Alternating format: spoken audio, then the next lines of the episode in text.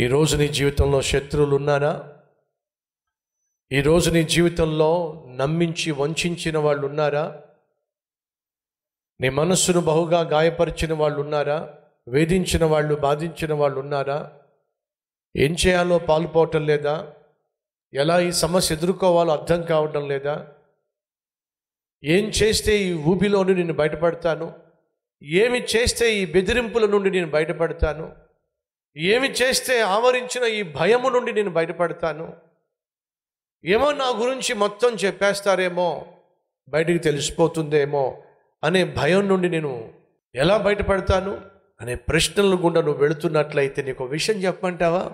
నీకంటే ముందుగా దావీదు అనే మహారాజే ఈ సమస్య గుండా వెళ్ళాడు. తను చేసింది ఏమిటయ్యా అంటే తిన్నగా దేవుని దగ్గరికి వెళ్ళి ప్రార్థన చేశాడు. ఎలా? యాభై ఐదవ కీర్తన. ఏమని? దేవా చెవి యొగ్గి నా ప్రార్థన ఆలకించు. నా విన్నపమునకు విముఖుడవై ఉండకుమో. నా మనవి ఆలకించి నాకు ఉత్తరము ఇమ్మో.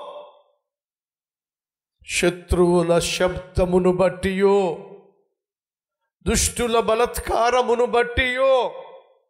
నేను చింతాక్రాంతుడనై విశ్రాంతి లేక మూలుగుచున్నాను. వారు నా మీద వారు నా మీద దోషము మోపుచున్నారు. ఆగ్రహము గలవారై నన్ను హింసించుచున్నారు. నా గుండె నాలో వేదన పడుచున్నది. దిగులును వనకును నాకు కలుగుచున్నవి. మరణ భయము నాలో పుట్టుచున్నది. మహా భయము నన్ను ఉంచివేశను ఒలివ కొండ పైకి వెళ్ళి ఇదిగో ఈ ప్రార్థన చేశాడు. ఆహా! గువ్వ వలె నాకు రెక్కలు ఉన్నట్లయితే ఈ సమస్యల చట్రములో నుండి నేను హాయిగా ఎగిరిపోయేవాడిని ఎవరైనా ఉన్నారా ఈరోజు మన మధ్య? ప్రజా భరించలేకపోతున్నాను. సహించలేకపోతున్నాను. ఎదుర్కోలేకపోతున్నాను. భయము దిగులు నన్ను ఆవరించేసింది.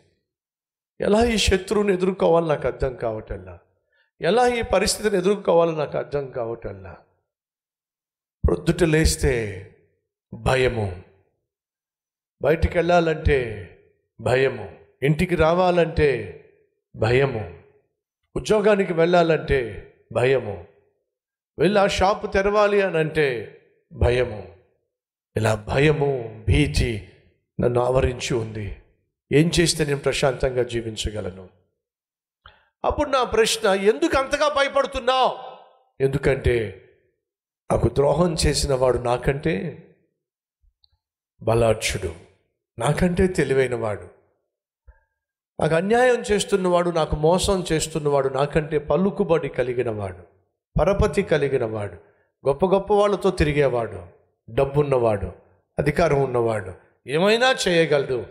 అలాంటి వాడిని ఎదుర్కోవడం నా వల్ల కాదు అనేటటువంటి భయము భీతి టూ. ఎందుకు భయపడుతున్నానంటే అతని దగ్గర నా గుట్టు దాచిపెట్టాను. అతనికి నా గురించి అంతా తెలుసు. అతనికి నా గురించి బాగా తెలుసు. నా కుటుంబం గురించి బాగా తెలుసు.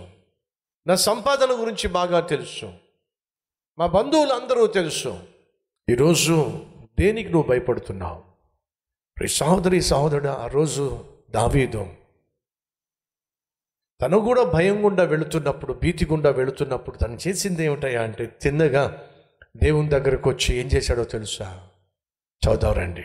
రెండవ సమయాలు పదిహేనవ అధ్యాయము ముప్పై ఒకటో వచ్చినము అంతలో ఒకడు వచ్చి అప్షాలోము దావీదును చంపాలి అని చేసిన కుట్రలో అంటే మీరు కొంచెం ముందుకెళ్ళి చదివితే అదే కనిపిస్తుంది మీకు. అప్షాలోము దావీదును చంపాలని కుట్ర చేస్తున్నాడు.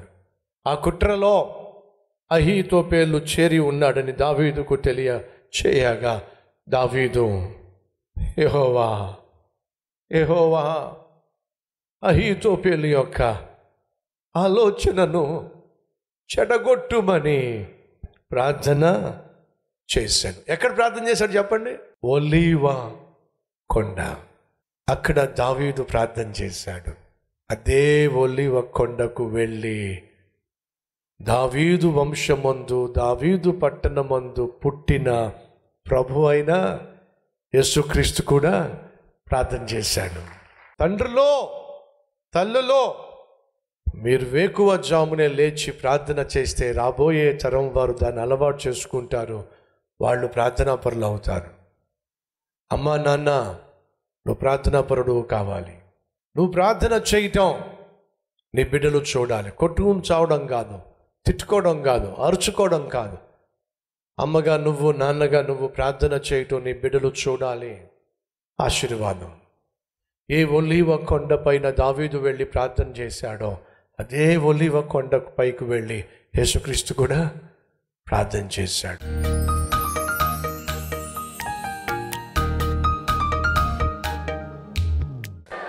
అయ్యా ప్రతి కుటుంబంలో ఉన్న ప్రతి యవ్వన బిడ్డను యవ్వన కుమార్తెను యవ్వన కుమారుణ్ణి దర్శించు చిన్న బిడ్డలను దర్శించు భర్తను భార్యను తల్లిని తండ్రిని దర్శించు దుష్టుడు వారిని ముట్టకుండా నాయన నీ రెక్కల చాటున కాచి కాపాడు నాయన. నాయన మేము అడిగిన దానికంటే ఊహించిన దానికంటే అత్యధికమైన జవాబును దయచేయబోతున్నావు. నీకే స్తోత్రం నాయన. ఇది మొదలుకొని ప్రభువా మంచి రోజులు మీరు మా జీవితంలో దయచేయబోతున్నందుకు వందనాలు స్థుతులు స్తోత్రాలయ్యా. భయము భీతి మాకు దూరముగా ఉండబోతుంది. ధైర్యము సంతోషము మాతో సహవాసము చేయబోతున్నాయి. అందును బట్టి మీకు వందనాలు స్తోత్రాలయ్యా. ఏసునామం పేరట వేడుకుంటున్నాం తండ్రి. ఆమె